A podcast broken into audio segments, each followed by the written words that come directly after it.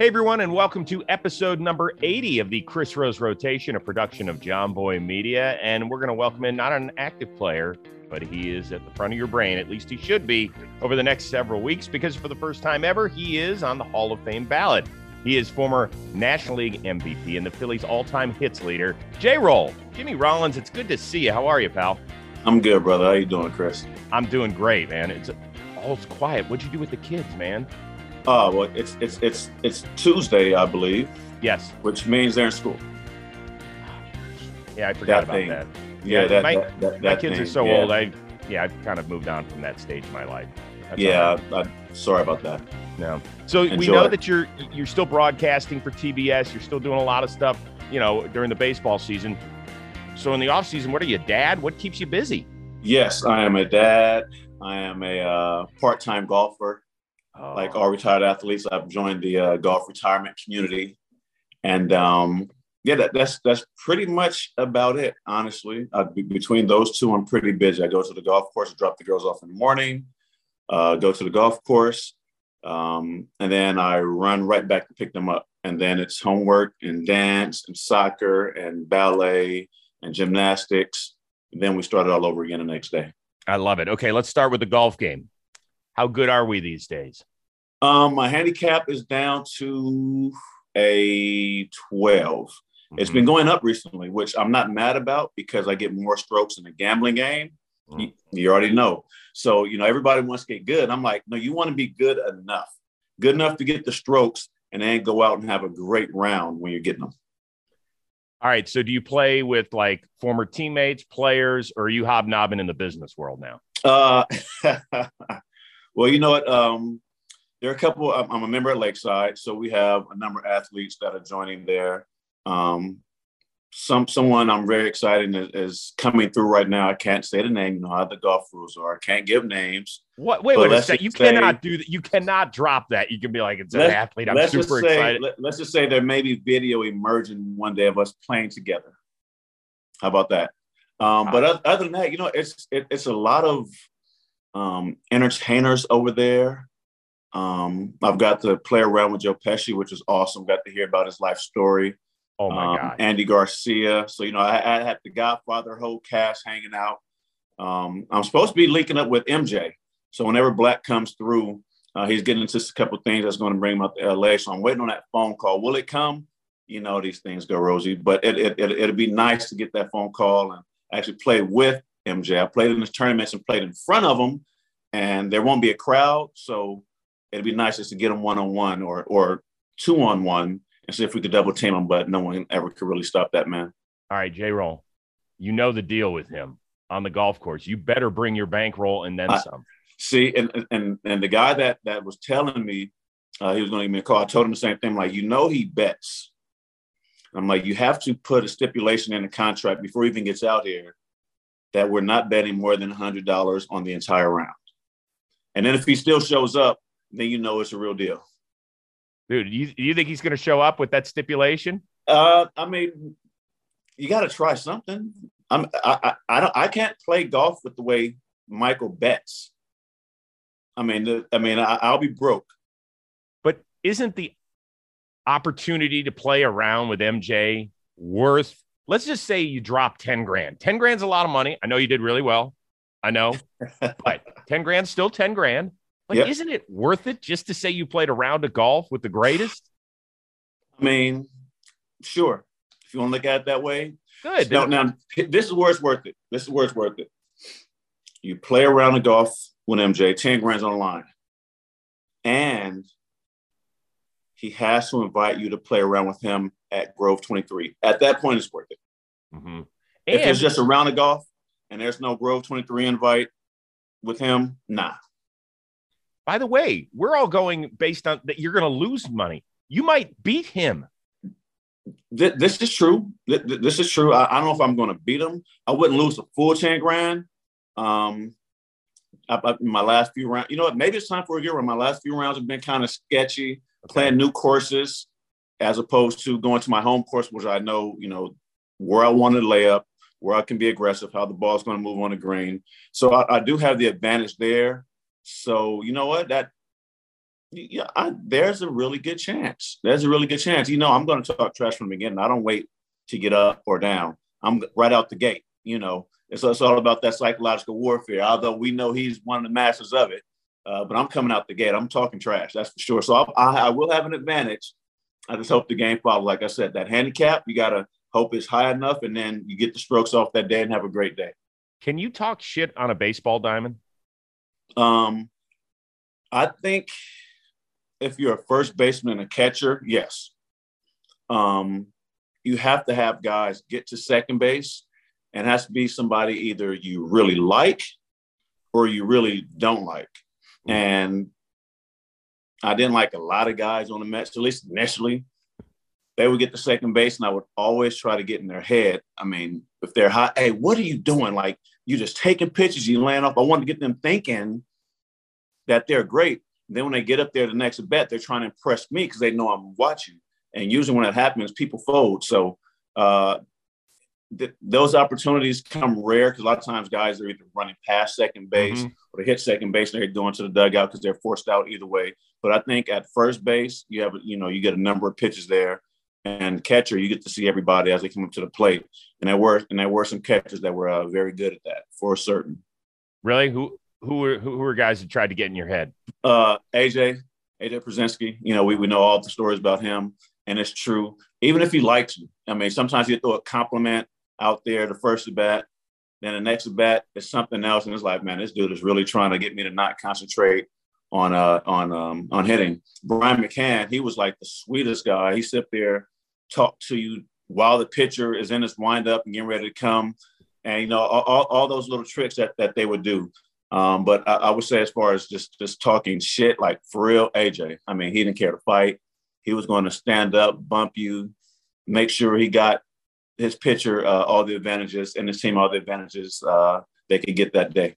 Did you ever want to turn around to him and just say, AJ, shut the fuck up? Like I'm working here, dude. Yeah, you do, but you know, I, I understood if I did that, he wins. You know, the, the times would be that he would win. So it's like, okay, you keep talking. At some point, it, it becomes like you have to figure it's like the crowd. At some point, you go black. You don't. It's, it's just ambiance. It's just him doing his job, and it's up to me to make sure he doesn't get in my head. Some people hated it. They'll come back to the dugout and he's always talking this and that. It's like, see, he won. Now you're going up there, focus on him and what he's going to say to you and maybe how you respond as opposed to how am I going to get this hit or get the runner in. Got it. How was your round with Pesci, by the way? Uh, fantastic. I mean, it was absolutely fantastic. He told me stories from uh, when he was a teen uh, to some incidents he had in um, in Paris, uh, getting arrested. And it's funny how it started. He was like, you know, um, how old are you? And I just turned 43. So at the time I was 42, I was like 42. He was like, in my 40s, what was I doing? He's like, ah, I was in France getting arrested. And so he told me the story. You know, he was trying to, he was going to meet um, um, um, Al over Al Pacino. They were going over there at a restaurant to eat lunch. And uh, he walked in, he only had US dollars, he didn't have any euros. And whatever the lunch was, I guess he told Al, I'll pay for it. He told the waiter, hey, um, you know, here's a hundred dollars. I'm not sure what the exchange is over here, but whatever it is, just give me the change back. And He said the waiters kind of gave him a funny look. And he was like, hey, cocksucker, here's a hundred dollars, take it and give me the change in euros. And a, and a waiter took the money and kind of dropped it, like almost like essentially spit in his face and like, what is this? We don't take dollars. And Pesci looked at him and was like, you're going to pick that up? I'm going to make you scrub your face with it. And the guy looked at him, just kind of blew him off. We don't take dollars. Pesci said he swung on him. Next thing you know, he grabbed him by his neck. You cocksucker, I told you. And, and next thing you know, you know, Al's trying to get him off. Police come running in. He's in jail. And I was like, so the roles that you play in the movies aren't really too far off from who you really are. He just kind of looked at me, started laughing. And he's like, You're looking at me too long. You owe me money or something? And I was like, I don't want no smoke, Joe. I don't want no smoke. But it, it, took about four or five holes to him to really, um, you know, come alive. It was just, you know, just getting used to me, trying to figure out who I was. Otherwise, we see him all the time, say hello to him. Um, it took him about four or five holes. Then he opened up and we, we were just talking, had a great conversation about life. Uh, and, and just the different things that he's been through. So it was a pleasure. And every time I see him, it's still the same thing. He looks at me, I look at him. What's up, Joe? Hey, I know you. You owe me money? Well, why you staring at me, little cocksucker? and that's Joe. He's a great guy. Absolutely fantastic. That is a great one. And uh, and Andy Garcia is a huge sports fan. I know he's probably yes. he's more of a hoops fan than he is, I think, baseball fan. But yeah, but he he's uh he he he can, he, he has his tabs on everything. Um, he's a great guy. Um, just enjoy having him around. Um, there's a time. There's great stories there where Chris Spencer, Andy Garcia, we finished a round and we're all at a round table. So Chris, you know, being a comedian that he is, he starts popping off a joke. So what does Andy do? He comes with another one. Chris comes right back. Bam. Andy comes right back. And I, I don't remember what they were, so I'm not a comedian. I don't, you know, but these were jokes that they had stored up and new ones, and let's try it on this crowd. And for about 30 minutes, they are literally going back and oh. forth. And that's and, and this was months ago. I've been a member since February of uh this was still 21. So February this year. So this is probably about halfway through uh, between now and then.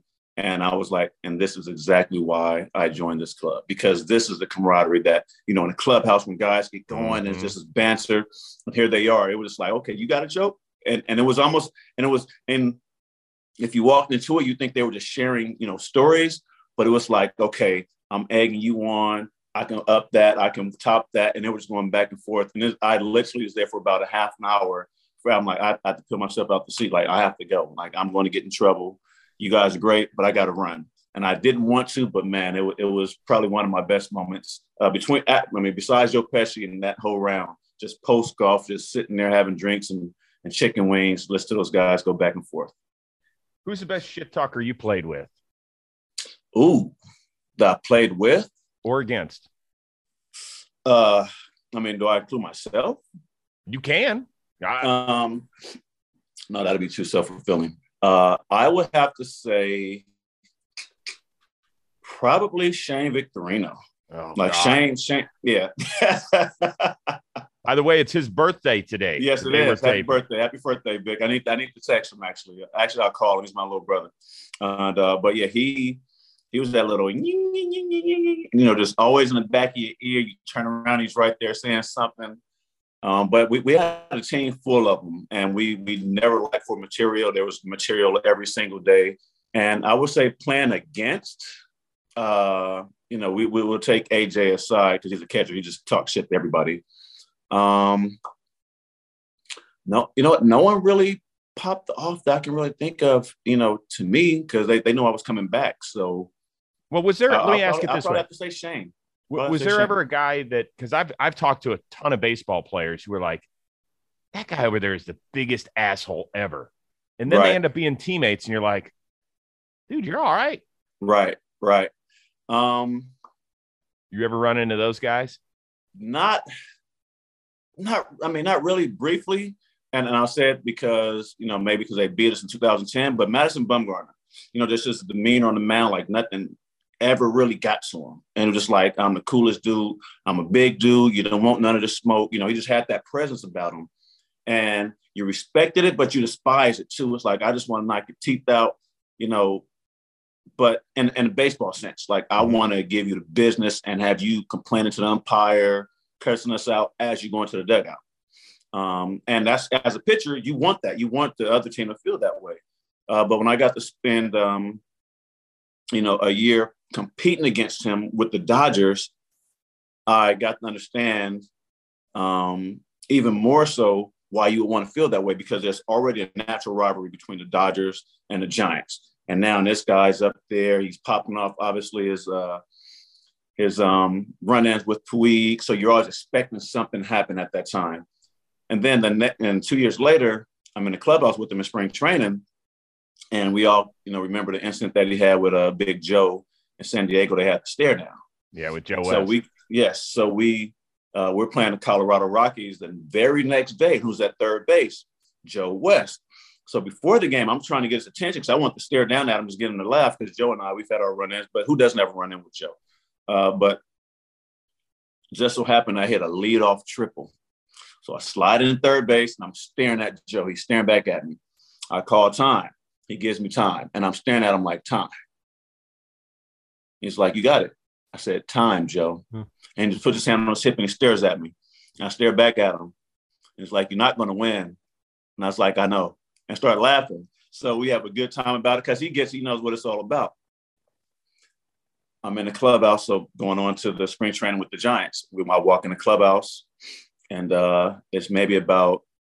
Well, let me, let me take that back. So Madison Bumgarner, so this still with the Dodgers. Madison, you know, reaches out to Kershaw and was like, "Hey, you know, ask Jimmy, you know, is there a problem, or was that meant towards me, or something like that, something, some to that nature." And so Kersh relays a message, and I just kind of start laughing because, yes, you, you are the one, you know, between you and Joe was the incident, but this was between me and Joe. I wasn't even I wasn't worried about you. That you weren't on my mind when I was doing that. It was like Joe, you always causing trouble. So now, oh. excuse me, here's my turn to make light of it. So I'm going to do that.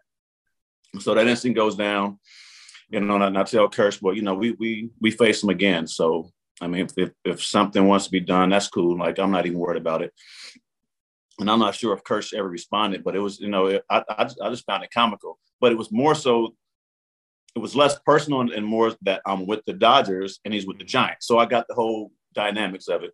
Then I get to the clubhouse in 17 for spring training, two or three days into it. Here comes Madison. He's coming over here. And same thing. Hey, he asked me again. And so I was like, my, it, it was just like, you know, that, you know, hey, were you trying to make fun of me?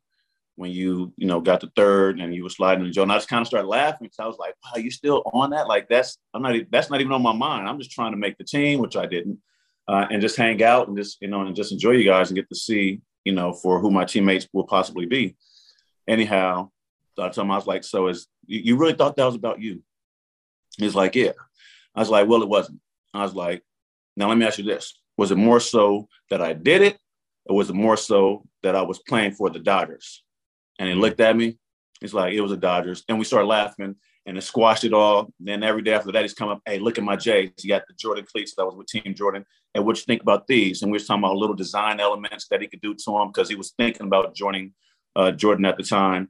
But that was that incident where it was just like, you know what? Once you're on his team and once you're on his side and you get to see who he is, other than just a competitor, he was a really good dude. So mm. if, if there's a guy, I can't I can't say he was not so, but the perception was, yeah, they beat us in 2010. He was a man. He's Mister, you know, left arm in the postseason. And yeah, I wasn't supposed to like him, but then when I played for his team, I was like, I see, I, I see why his teammates, you know, back this guy up because he's a really good dude. Nice. Hey guys, it's the holiday season. You know what that means? People like to celebrate. In some cases, some people like to get busy too. But what happens when things aren't working 100% south of the equator? You're going to say, all right, that's it. Out of the game. I'm done. I'm going to sit on the sidelines. That part's over. No, take care of it because you're not alone. Did you know that more than half of the men ages 40 to 70 deal with some form of erectile dysfunction? Well, guess what? There's a way that you can get some help, courtesy of Roman. Go to getroman.com slash jomboy. You'll speak to a U.S. licensed healthcare professional about any form of erectile dysfunction, you're going to get 15 bucks off your first month of treatment. Now, here's a nice thing. Sometimes it's tough to talk about that topic. Well, here you do it from the comforts of your own home. You don't go to a doctor's office. If you get prescribed medication, you don't have to get to a pharmacy and they'll say, Hey, who's next in line? You'd be like, No, no, that's not the way it's done. If that US licensed healthcare professional says you need medication, it shows up to your door in a couple of days and it's taken care of. So, once again, it is getroman.com slash jomboy to set up your appointment, and you're going to get 15 bucks off your first month of treatment. Go do that, okay? Take care of yourself so you can take care of that someone special in your life. It is that simple. Get Roman ready. Your Philly teams had some amazing personalities. Was Burrell yes, as weird as I thought he was? you said was Burrell as weird as you thought he was. Um, he has many sides. Um, obviously, we know the machine, which came a little bit later, but wow. there were years leading up to that. And when you know Pat and you see that happen, you aren't surprised. You can't believe that he actually did it, but you aren't surprised. And it was like, if anyone can do that and get away with it, it's him. You know, he, he started out as Pat the Bat. And then, you know, we had the photo shoot where Pat is half naked and You know, it's all up on the billboards and all the women going crazy at the time. So I got to see the progression of it. I've known Pat since shoot, we were in high school playing with the uh, AAU uh, team together. Mm. So I've, I've, I've, known him since, you know, when he was normal. Then he got to college, he started making the transition. then he got in the minor leagues. And when he got to the bigs, it was, it was, it was happening. It, it was just a matter of time. It was just a natural uh, progression for him to become uh, the machine. But weird, no. Different, funny, a comedian, a guy that you want in your corner for certain. Uh, why did people hate Chase Utley? can you can, can can you name them for me? A lot of the league, the Mets. I mean, the Mets. Obviously, we we the know the Mets. one thing, but it seemed like people hated playing against him. Did they not? That, now, I, I, I would say they they hated his intensity because they couldn't match it.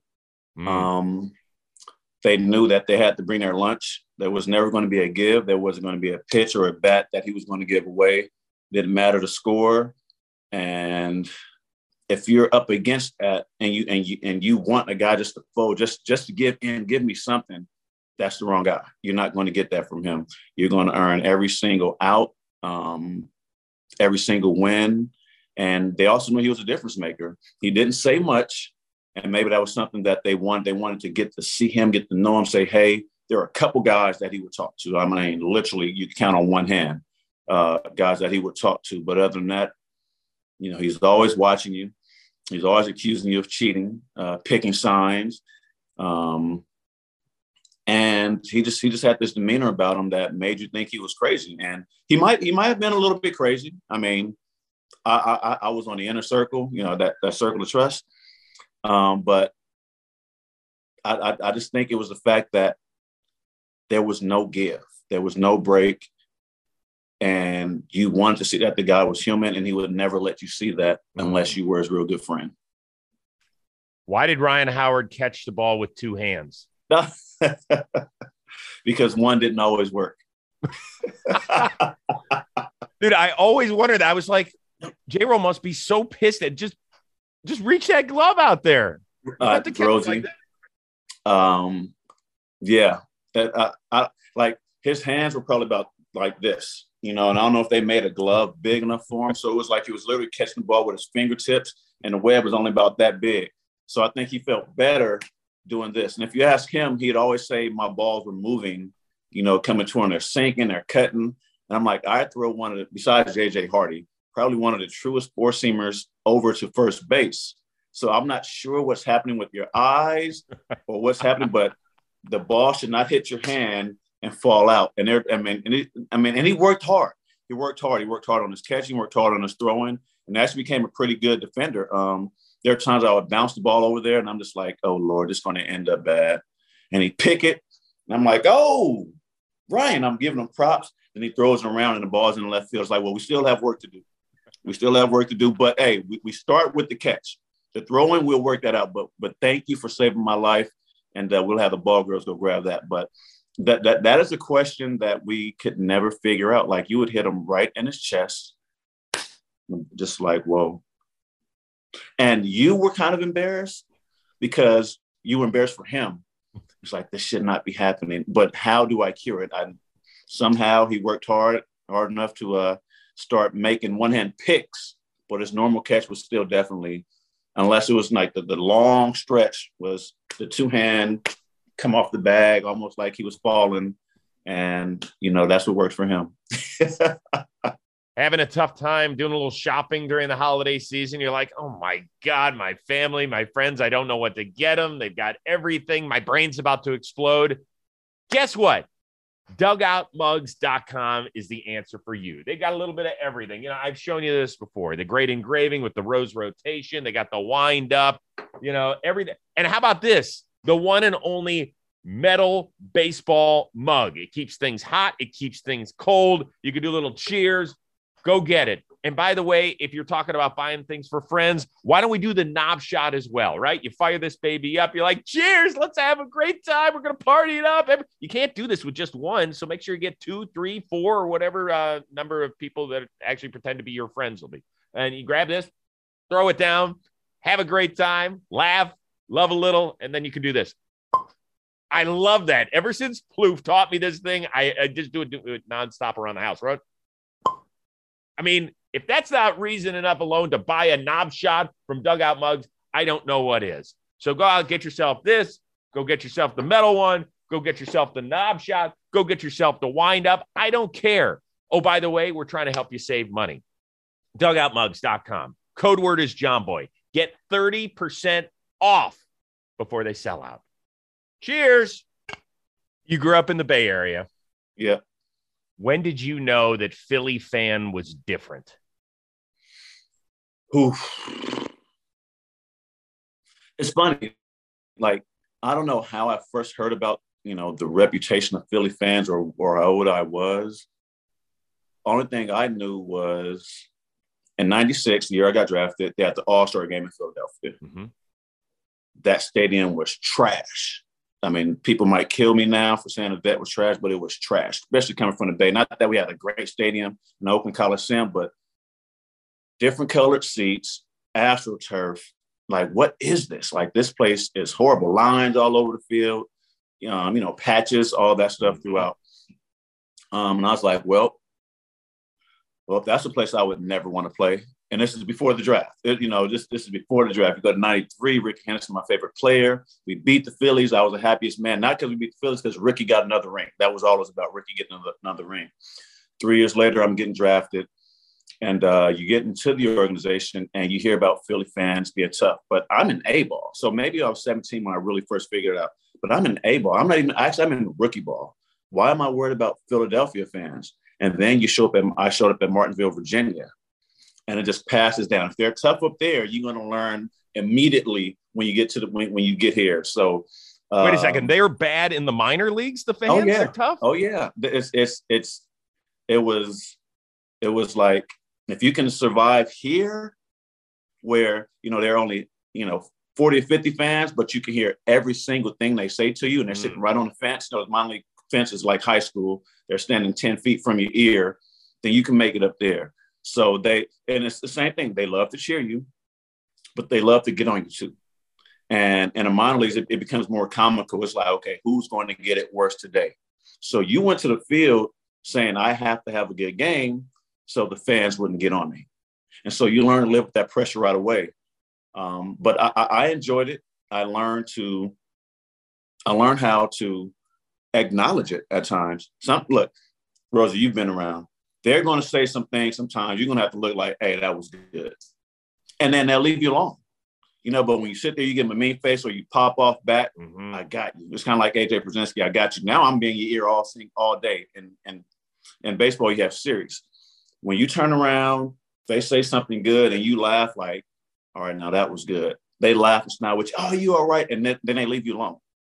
So I learned that then, although times sometimes it's harder than others, uh, but I learned right away that if you're not performing, they will let you know and get ready because when you get to the big leagues, instead of 500, it's going to be well at the vet it was about like 5,000. But when you got to CBP, you know you're talking about 40,000 on any given night. So bring your A game. Did was there anything yeah, and you had a great relationship with the fans, and we saw it when you came back with the Dodgers for the standing O.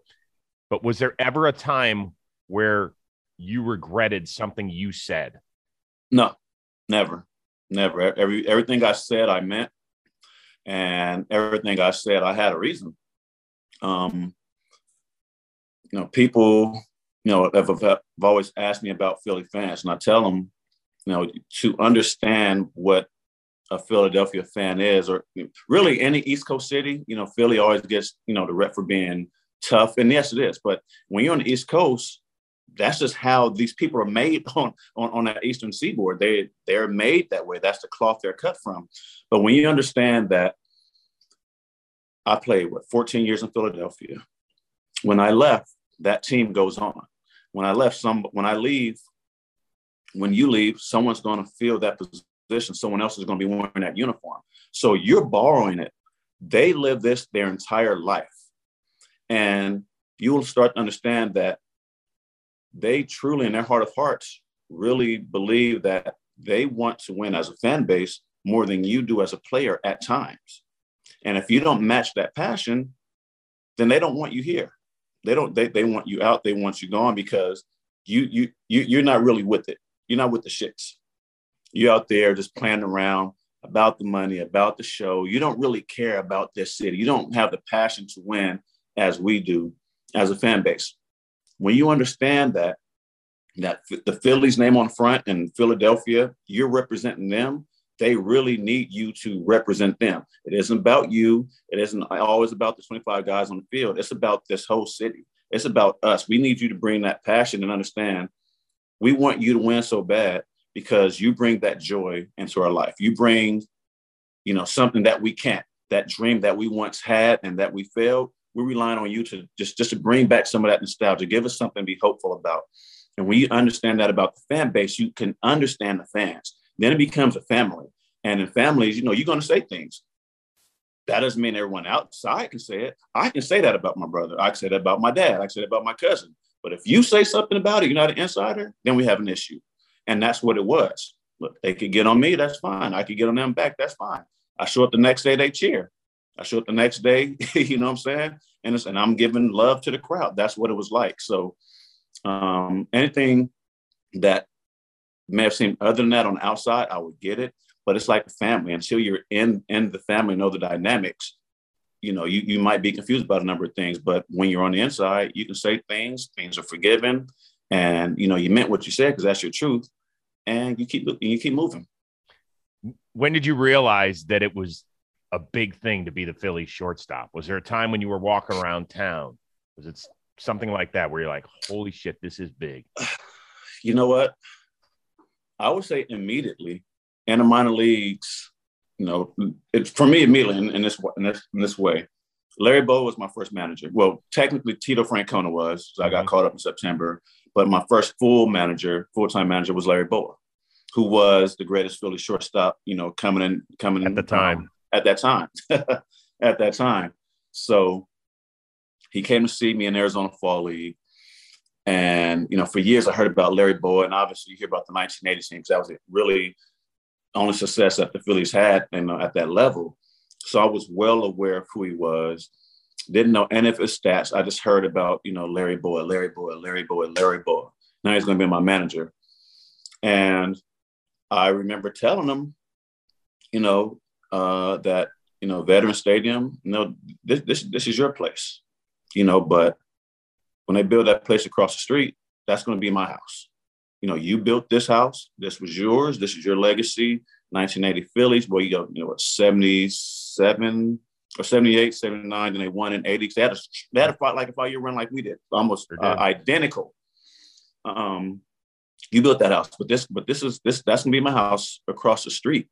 And all I ever wanted to do was, you know, once I started looking at his numbers, I'm like, well, I want to hit more home runs than you. Uh, and just to get on it. I was never trying to be better in a sense, but to change the narrative that you're the shortstop that they talked about. When I'm done, I want to be the shortstop that they talk about, and that's all it was. And, and it was and it was healthy competition. I needed something, and somebody to compete against. You know, I compete against the guys, you know, that I'm playing against daily but I, I, was competing against always, you know, the, the the legacy, the legend of Larry Bowa. So that that that made me push myself even harder because no matter what I did, if I didn't bring a championship there, if we didn't bring a championship there, it didn't matter. Yeah, personally, yeah, okay, cool, but he was on a championship team. So when we finally won in 08, I think that's when it started turning over that people can stop talking about the 1980 team and hold on to that championship because now we have something more present. And at that point, I think that's, I mean, maybe happened prior to that, but for me personally, that's when it's like, all right, I've, I've accomplished what I said I was going to do. And that was when we built that place across the street that we would bring a championship there. Hey, everybody that's watching this or downloading this on Tuesday, tonight I've got your entertainment picked out for you. Seven o'clock Eastern, we have our first live stream Bino tournament eight people are going to be uh, doing this thing, including the likes of Jomboy and Jake. BBD will be there. Joe's, Jolly, Justin Shackle will be there from Towing the Slab. So make sure you check it out. Uh, they're going to have the live stream, seven o'clock Eastern. See who's the best of the best. Uh, Jake has already got kind of the fake Bino belt because he really hasn't put it on the line against the best Bino players in our office. I'm sure that's coming somewhere down the line, but they're going to be handing out the belt. Somebody's going to be wearing it tonight. Is it going to be Jake? Is it going to be someone, somebody else? Check it out tonight. Uh, it's on our Jomboy and Jake, uh, the YouTube channel. Once again, seven o'clock Eastern. If you're listening to this or consuming it on Wednesday or beyond, don't worry. You can see it won't be the live stream, but you can check it out and see who won the Bino belt. You mentioned earlier that Rickey Henderson was your guy growing up. Yep. Out there in yep. the Bay Area. Do you remember the first time you met him? Yep, I, I do. Uh, it was in San Diego, my rookie year, and and and when I say met him, uh, we had played. I played against him previously. He got the second base. I said hello to him then, but you know it's, it's just so quick because the pitcher's going, and when he got second, I just wanted to stand next to him. I just, I kind of want to touch him, you know, just like, oh, I touched Ricky, but it's like it's a game, and you know, you got to keep that, you know, that look. You got to be stoic and professional. And I'm just like, man, this dude Ricky's really a second base. And it was like me being a kid all over, you know, going to Oakland Coliseum, looking at Rickey Henderson, just trying to get him to wave hello at me. Uh, but it was it was in San Diego. I had an off day. I was struggling coming into that series.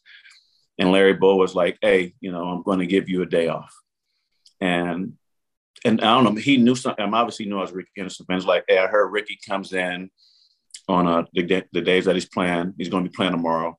Comes in about two two thirty, does a little workout, sit there. He does his curls, and uh, yeah, you know, I thought you'd like to know that. I'm like, all right, cool. You know, whatever. Who knows? He's not. He might be playing tomorrow. He might not. It's a day game. You know that Ricky don't play day games. Um, so here I'm at the hotel with a day off, and everybody knows me. Stretches at 4:30, I walk in at 4:25, do my little Superman routine. I'm out on the field, so I'm not playing. 1:30 comes around, and just like Ricky might be in there today. Like, why don't, why don't you go? Nah, why am I going to the field that early? I don't do that. I don't having this conversation with myself, but I'm putting on my clothes, and I get dressed. I walk. I mean, I, I get dressed. Uh, jump in the cab just to spill over at a fall common over there, uh-huh. get dressed, jump in the cab, get to the field early. So now I walk in, Larry Bowa looks at me, what the fuck are you doing here?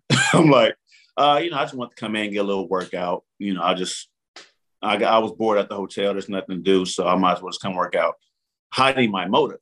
Because inside I'm like a little kid, like, and, and I kind of feel like an idiot. Like, what if he's not there? Now you were here two hours before a stretch you, Bo, and the coaching staff, no one else is in the clubhouse on a day you're not playing.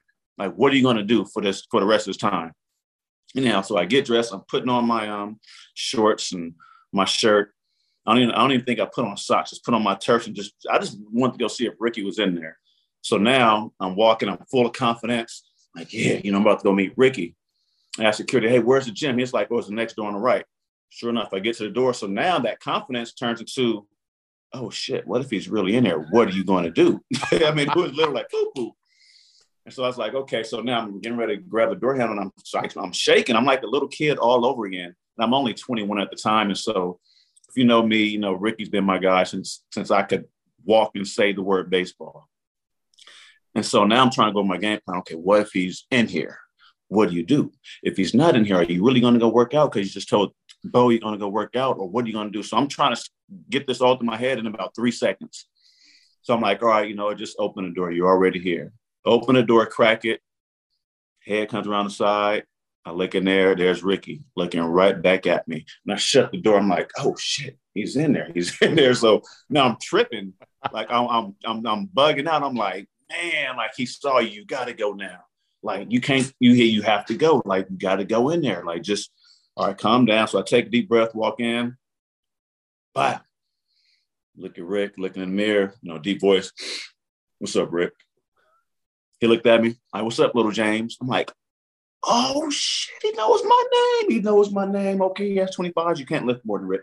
Okay, grab the 20s, just grab the 20s and be cool. But I want to cry. Like I was just like a little kid, like he knows my name. I'm like, how does he know my name?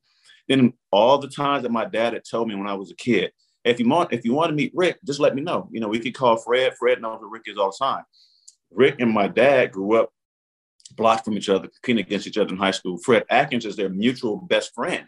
My God. And I thought they were just talking to I thought this, you know, just puffing smoke. Like, I don't want to bother Rick or uh, Fred. Like, whatever. I meet him when I meet him. Then it all started coming back to me like, Ricky knows my dad as James. So he's calling me Little James, which my, my birth name is James. So he's calling me like as in a descendant of my father. Like he really he knows me. Like he's not Jimmy or J Rose. Like, what's up, little James? Like, I know your dad and I know you since you were a kid. And I'm tripping, like I'm just bugging. I'm hitting these curls and I'm looking at them. And I was like, hey, Rick, uh, I just gotta tell you, you know, deep voice, uh, uh, you're, you're my favorite player growing up. You know, you're my childhood hero. And he just, he just laughed at me. I'm like, oh man, you make me feel old. And I was like, I, I just had to say it. Finished the set, walked out, was like, all right, I see you out there. And he leaves. So I'm just sitting on a bench with 20 with 20 pound dumbbells in my arm, just like, he knows my name. And I'm looking at the door, like, please don't come back in there gonna start crying. You know what I'm saying? And he walks out. And now, now my brain is again, okay, do I leave now? Because what if he's just right there talking to somebody? Then he's going to know I just came in there just to see him and say hello. So just chill, just wait five minutes, maybe do a couple more curls, just chill. You know, it just happened fast. And so sure, it's like the, the exact opposite. I open up the door, Pete, Ricky's not out there. And I'm walking on cloud now all the way back to the clubhouse. And I walk in, and who was the first person there? Larry Bowa. So was he in there? I was like, yeah. And he knew my name. And I sat at my locker for about two hours. Just I just watched everybody come in. I'm still dressed in shorts and a tee. Well, I watched everybody come in, and I just had this look in my face like I just met Jesus. And it was, you know, my, my best baseball story ever. And I'll, I'll never forget it, and I'll never get tired of telling it. That's amazing. That is a, it's the best one I've heard. It's the best one I've heard. Um, does he still call you Little James? Uh, you know, I haven't seen him in a couple years, um, but when I do, you know, he he calls me Little James all the time, and it's uh, and, and he's the only person that can call me James. It's like James, no, that's my dad. Like mm-hmm. that's that's my dad. Um, but every time I see him, it's Little James. And I think the last time I saw him uh, was at the Oakland Coliseum. Actually, it's been actually been a few years now because I haven't been to many games at the Oakland Coliseum when we played. Uh, um, we played there in 14 or 15 no 16 16 with the white sox he mm-hmm. came out to that game sure enough, my dad, Ricky, Fred, everybody hanging out after the game said hello. Then, you know, it gets crazy with Ricky. Everybody wants to be a Ricky fan. Jim is just like, you cool, Jim, but that's Rick. And it's like, all right, Rick, I'll see you later, man. Go there, do your thing, get up out of here. So now, now it's like, it's almost like I, I feel like I'm cool enough to be like, all right, we good, Rick. Like, you good, bro. Where in the past, I'm like, no, please just stay around a little longer. that away. Well, of course, he is uh he is in Cooperstown. Yes. First time ever you have a chance to be there. You are on yes. the ballot and we'll find out within uh, the next five weeks or so. Are you nervous? Um, no, I- am not nervous. Um, and, and and it's funny, right? Because it's so far out. It's something that you know when when I was playing, I was asked about, and it's like, yeah, who doesn't want to be a Hall of Famer? Essentially, like I don't play this game to not be compared to the best, and kind of like I was saying, I was competing against the legend of Larry Bowa all that time uh, you know, guys that have come before me in this game, Ozzie Smith, Cal Ripken, or two that I really watched growing up. Mike Bordick being a local guy, guys that I thought were great, although Mike isn't a Hall of Famer, guys I thought were great. Like those are guys I'm, I'm competing against. Whether, you know, we're on the field together or not, doesn't matter. I'm competing against the legend of those. I have to live up to that legacy. And then in, being in the Bay Area, Ricky, Joe, are guys that, you know, are, are big time Hall of Famers guys that for me felt tangible. You know, Pop Stargell, although it's much before me, uh, I went to Encinal High School, um, where he went. Name Willie started to feel I've, I've been in this forever. It felt like so. Yeah, I, I've always said that I want to be a Hall of Famer when I'm done. I'm competing against those guys. I want to be in those talks. Now, will it happen? I don't know. Um, when I played, I didn't think about it. But if you ask me, then yeah. I mean, why else am I playing this game? Win, win a championship, one, but to be compared with the greats when I'm done. So, um, other than that, I've never thought about it. Even now, uh, when people ask, "Hey, are you on? You know, when are you coming on?" The answer's like, "Man, I, I have no idea." And, I, and, and like, how long have I been out the game? And I would have, I would have to count the years. I'm like, sure, I don't know. So maybe about another year or two. And with that being said, because this is something that I, I have so much going on outside of life. I think that has helped that I haven't had to think about it. And even coming on this year, I want to say it was either Tony Gwynn, Anthony Gwynn, as he calls himself, Tony Jr., or Dontrelle, or someone else like sent me a DM and was like, congratulations. I'm just like, about what? I'm, and I missed something? So I'm Googling stuff like, what happened? And it's like, man, you're on the ballot. I was like, oh, snap. Like, that's dope. And it's, it's really more like, that's dope because I can't control that anymore. I, I've done what I've done on the field and I'll either get voted in or I won't. And, and, and, and that's that. It'd be nice to be voted in. I think as the day becomes um, right in my face that, hey, it's happening tomorrow, they're going to announce it. Maybe at that point I'll feel some type of way, but it's still far enough away that I'm not worried about it. And actually, Ed Wade, um, who was a GM when I first got there and the guy that drafted me, he actually sent me a text yesterday. And it's like, not that I try to get away from it because I don't.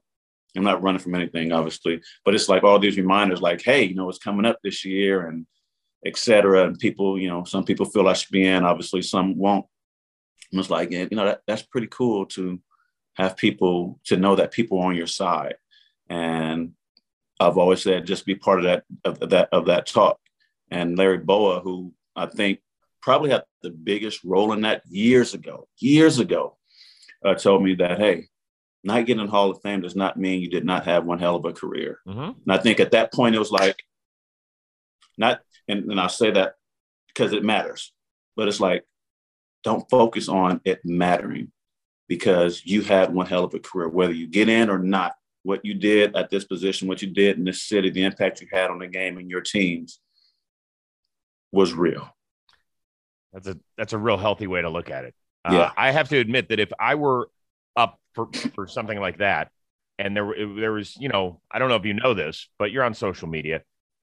Some people turn in their ballot, and there's a guy that collects them and posts, you know, the the voting as it goes. He doesn't get all the ballots, but he gets a right. decent number, and he'll say, "Hey, with 50% of the ballots reported to me, this is what it would look." I'd be checking and seeing hey, for for Jimmy Rollins or not. You, are not gonna be doing that.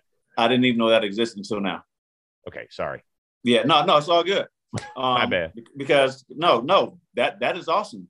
Because the people that do know, they'll probably you know tweet me and reach mm-hmm. out and let me know anyway. So that that part's cool. Like like don't get me wrong, it's it's a cool process, and I've always been on the other side. Like I wonder how you know these guys feel when the cameras come in their house and this their first year, maybe they don't get it. Then the cameras show up the next year and they finally get in. Like, how does that work? Or the camera is there as a sign of, hey, we know something you don't you know, like being on outside, you know, looking in, you one of those things. But when you're going through it, it's different.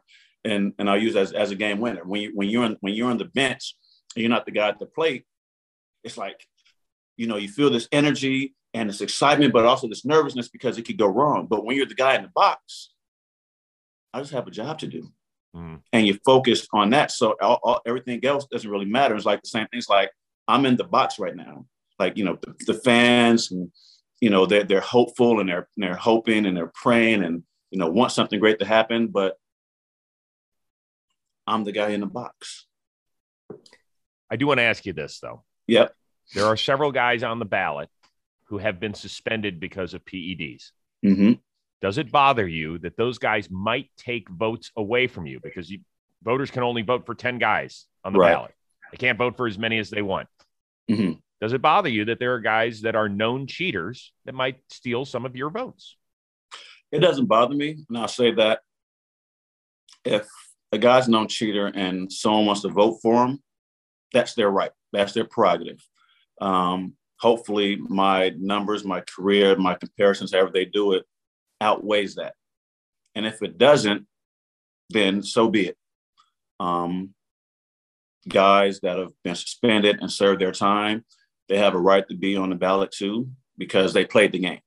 Um, did they break a rule? Did they break a bylaw? Then they get punished for it. So their punishment is on being on the ballot and not getting a vote. If someone votes for them because they felt before that issue, you, you never know when a guy, you know, started or ended.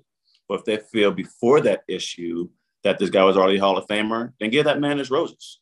It isn't. It isn't a hall of you know who's who's good. Um, it was what did you do on the field, the impact you made, and how do you stand up against the greats? And, and I'm okay with that. They, they talk about putting an asterisk, um, you know, by certain people to represent that time of the game. History's always done that. History is, was done both. It's, it's trying to clean up things and make them look better. And the other side is calling it for what it is. And where do you lie on that side of it is, is your personal choice. So there are guys that um, that on their last on their last straw that I felt were great. Some of the best players I've played against. Um, the advantage is it didn't make them a better ball player per se, but you get down to August, September, and you're running on 60 75%, and they're still running at 85, 90, and yeah, they they have that advantage. So when we talk about you know what it does, it's you don't get tired. When everybody else is breaking down, you keep you you keep pushing through, and that's a clear advantage. But who's to say when they started, when they stopped?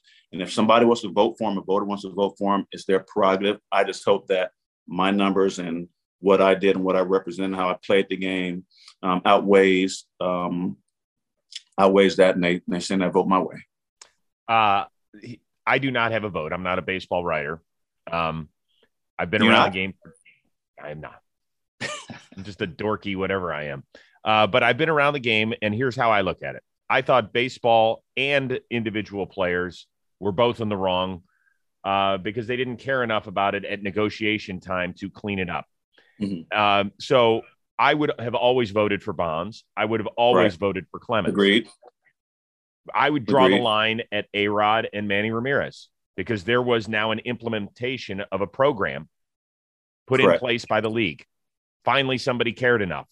And if you then abused it, and same with Rafael Palmeiro, do you, is that where you would draw the line as well? Uh, I, I, I, agree, I agree with everything you said um, because of that. Because at that point, you knew, um, you know, what was outside the lines, and you continued to do it.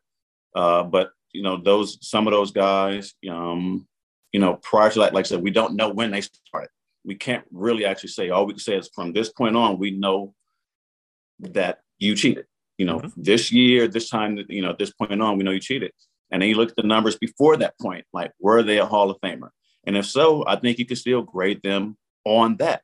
If they're run, I know they have like a five year stretch, a 10 year stretch. If, if at any point they crossed over into that gray area, that becomes a more difficult conversation because there was, you know, a, a rule or a bylaw that said you can't do this because of that. Yeah. So agreed. You know, there weren't stipulations or rules prior to that. So who knows who was and who wasn't. But at that point, once they started testing, now you're really going above and beyond to, uh, you know, to cheat. I wish you luck, however it does turn out. I've got one or two more things, and I really am uh, so appreciative of your time. And I know people uh, no, really, no really enjoyed no the worries, conversation. Brother. It's been a uh, while. We need this. I know. I did not know this until I looked it up that you are Tony Tarasco's cousin. so here's a funny story people, so my cousin, Marcel Johnson, uh, played ball with Tony in the minor leagues. And this is how it all started. Um, so, yes, we're not cousins by blood, but we're cousins through my cousin. So, when Tony was playing with the Braves, this is 1995, he was with the Braves, 96. So, 90, 95, 96 is before I got drafted. Uh, we would go see Tony when he came into town to play against the Giants. And so, after the games, he would always bring me down, introduce me to uh, Cox. It was like, hey, this is my little, this is my younger cousin Jimmy. He's playing, and you know he's looking to get drafted. He's really good, et cetera, et cetera, et cetera. So everywhere we went, if he introduced me to another major leaguer or a coach, it was this is my cousin. So then it became Jimmy's cousin. And I'm like, well, shoot, he can't hurt me. He's in the big leagues. I know they love that lineage. You know, you have a, a big leaguer in the uh-huh. family. So let's just keep pushing it down. So for years, it was like, yeah, that's my cousin, that's my cousin. And then years after that, I've tried, well, he's not really my cousin, but he's cousins, he's he's real good friends with my cousin. So we just kind of let that go on. And no matter what I said, no one listened. It was like, well, he's your cousin. All right, well, fine, he's my cousin. Like it's it's cool, it works, you know. And um, it's it's it's been something that's been going on for years. And it wasn't until and, I, and I've seen Tony for years, like personally, uh, but he came back. Uh, he's with the Mets. Was he with the Mets or the Nationals? I think, yeah, it was one of those. I think one of them. Um, why am I drawing a blank? I want to say it's the Nationals. I want to say it's the Nationals. He's with the Nationals first base coach. And this year, when he came into town, I ran back into him. I, I had his number for years, but he would switch it, and so you know we kind of lost track with each other. I was in the booth and I'm looking up. I'm looking down. He's looking up, and I tell B Schneider, who I was texting, like, "Hey, give Tony my number. We go out to dinner um, after the game, and we just reconnected and had a real, real, real good talk, man to man talk. And it was just, it, it was just awesome to see from who he was then transition to who he is now. Uh-huh. Completely different person. I was almost kind of like, you know, how do I approach this new guy? This is not, you know, as he's calling himself Baby Jack. It's not Baby Jack. This is this is Anthony Tarasco. this isn't Baby Jack Tony. This is Anthony Tarasco. I'm like, man, this is this is nice to see that you know he's he's he's changed and, and done so much with his life, and to have him back in the game.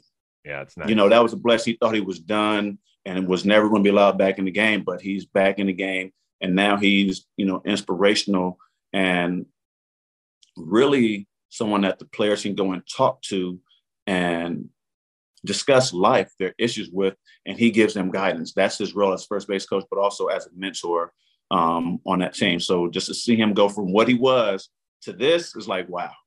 That's really nice. That's nice that you guys were able to reconnect. But you bring up his name, and people only think of one thing. Yeah, that's the Jeter home run in the '98 playoffs. Was that really a home run? I don't know. What did he tell you? He was right under it. Um, you know what? He said, which not we see the video. It's like if you jumped, maybe you could have got the interference call, but it was in New York and it was Derek Jeter. Um, but he said the ball was coming down in his glove. And I still look at him like, I had it hitting off the top of the wall, but it's cool.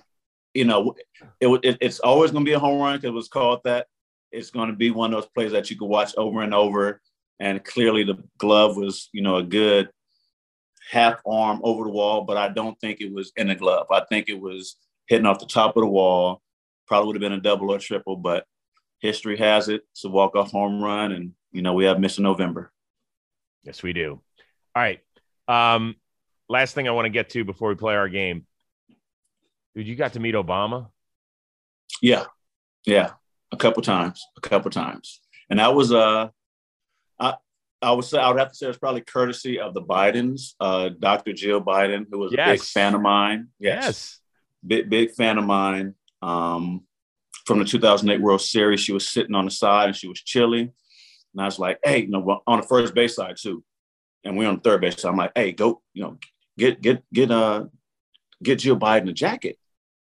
And I'm like, all right, cool. I'm like, no, no, get her my jacket. Don't just get her anyone's jacket. I see what's happening. Get her my jacket.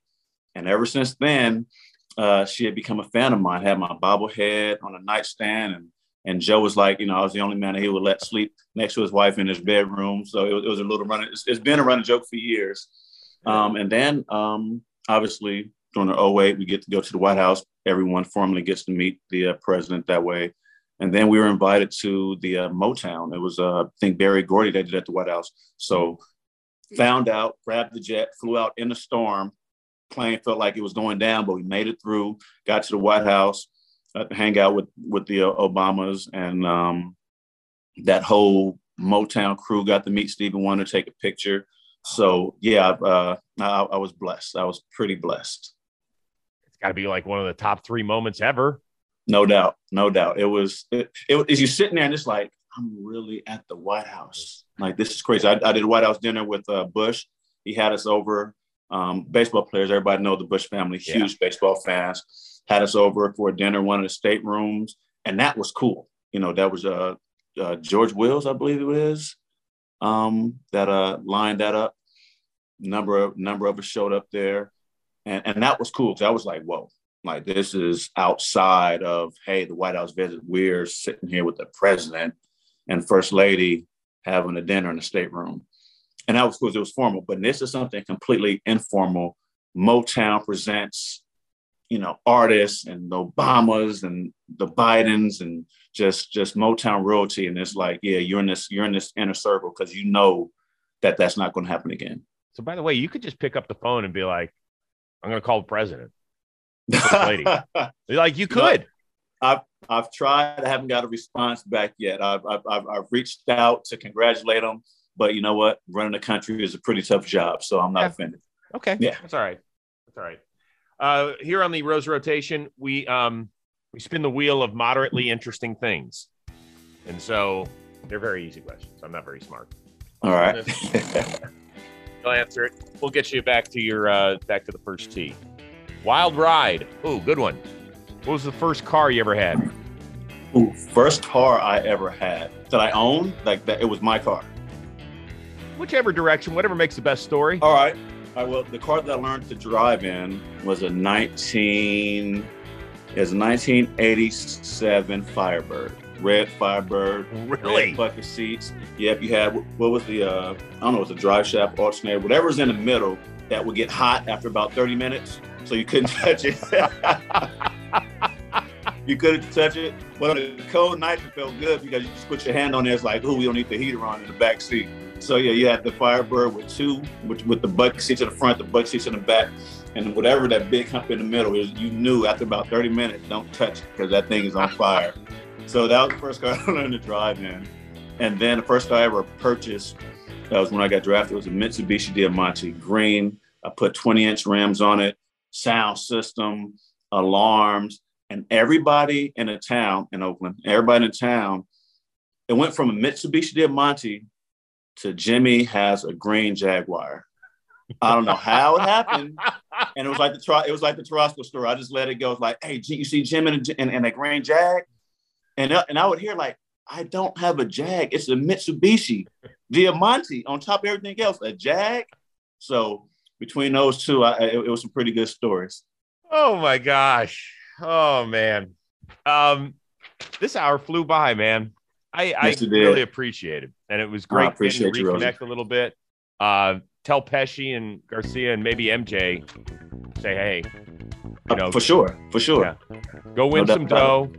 Don't don't cross Pesci. We've learned that. You already know that. You don't want to scrub your face with the ground. You know, you don't want to do that. If you reconnect with the Bidens or the Obamas, tell them we say hello.